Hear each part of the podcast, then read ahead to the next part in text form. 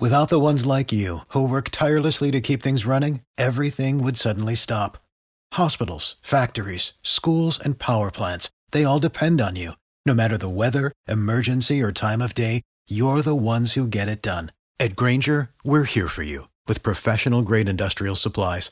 Count on real-time product availability and fast delivery. Call, click granger dot com, or just stop by. Granger, for the ones who get it done.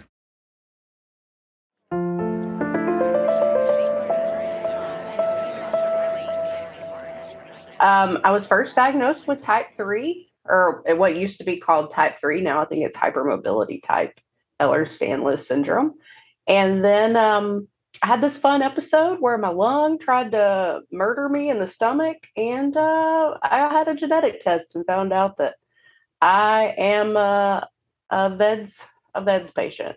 So originally I was diagnosed with what I believe they call now as the classical type of E D S back when I was eight years old, but it wasn't until my early twenties when I was twenty-eight weeks pregnant and my colon ruptured and I was in the emergency room. And through that process, I was diagnosed officially with V E D S.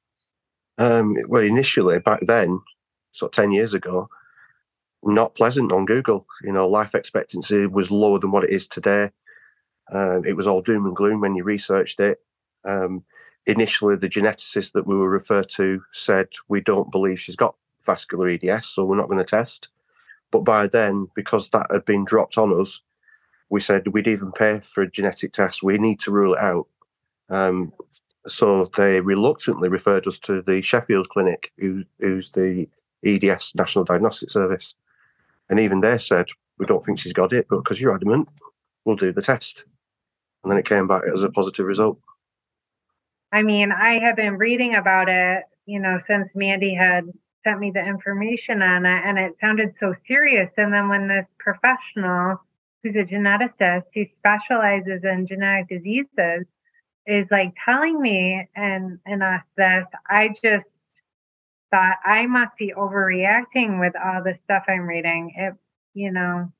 Yeah, we said it a couple of times that we thought that she had like a mild form of it, which, you know, that doesn't, I don't think that really exists. I don't think there is a, like a mild form. Everybody's different on what actually happens to their particular body, but there's no like mild form of it. But that's what we thought. We're like, oh, we, she got lucky because she's, she hasn't had any of these things happen to her. My colon had decided to rupture. And they needed to take me back for an emergency um, emergency surgery. So I had a major vascular event, um, and and and the reality of it just, you know, hit me in the face. I had to deal with it. I had no choice. Um, so I think from then I started to um, understand and read a little bit more about it. But just even now, it's bite-sized bits. Like I, I still find it hard. Even though I'm able to talk about the condition, I still find it hard to. to read a great deal about it because because it's it's uh, you're you're sort of staring your mortality in the face when you read it, don't you? And it's it's not even just your mortality, all the other complications you can live with. I had to grieve, um, you know, sort of the life I'd always imagined that I was going to have. Like it wasn't going to look like that, um, and that's okay. But I I definitely. You know, nobody ever taught me that you might have to grieve while you're still alive, but you, it is necessary sometimes to let go of things that we've been really connected to. If it's their first time with an ostomy, don't give up hope yet because you might be able to convince the physicians to put it back together. You might not be stuck with it. Um, now, in some people, they can handle it. Um, they, they can handle cleaning it and, and keeping themselves clean along with it. Um, also, don't just keep it to yourself. Let others help you. Be gracious with yourself um, to find support um, and really find someone who you feel like you can, that they can speak into you about all the reasons, help you to um, remember all the reasons that it's worth staying. That it's worth fighting and help to come up with a purpose. I think if we lose the ability in our life to have a purpose, that there's a reason why we are here, um, it can go to dark places. Making links in the V E D S community, I didn't want to do that. And I, and I actually feel like I've gained a lot from it. I was scared of if I got to know somebody that passed away. And there have been people who I've been connected with on Facebook, and that has happened. But I think once I dealt with that, it became a bit easier. And I think there is so much benefit to being involved in the community, um, to being able to ask questions, or because I can't ask my friends, is this normal? Like, is this, like, you know what I mean? I can't, I, I can ask them, have you had this? But their body's totally different to mine. So, you know, to be able to ask other people and for them to understand, it, it does make a difference, yeah. You know, you've got some organisations that are dealing with thousands of people with a condition.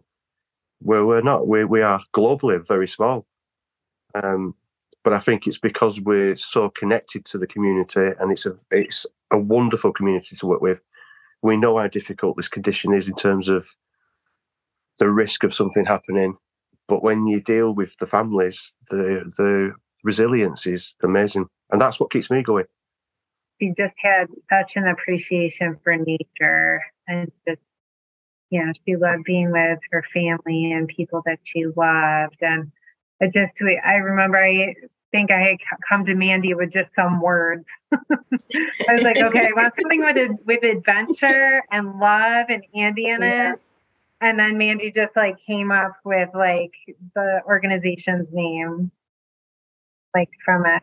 And that's, and we, we originally just thought, it would be like a hashtag that we would use when we were like traveling and adventuring. Uh, and our friends and family could use it too. And, you know, just always know that she's with us and she's adventuring with us. Um, and then it just kind of turned into something a little bigger. Hey everyone, this is your host Katie, and I'm excited to welcome you back to Season five of Staying Connected.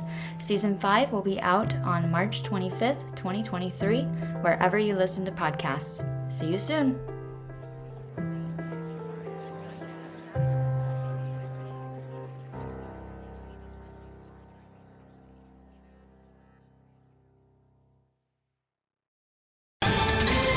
Ohio, ready for some quick mental health facts? Let's go! Nearly two million Ohioans live with a mental health condition. In the U S, more than fifty percent of people will be diagnosed with a mental illness in their lifetime.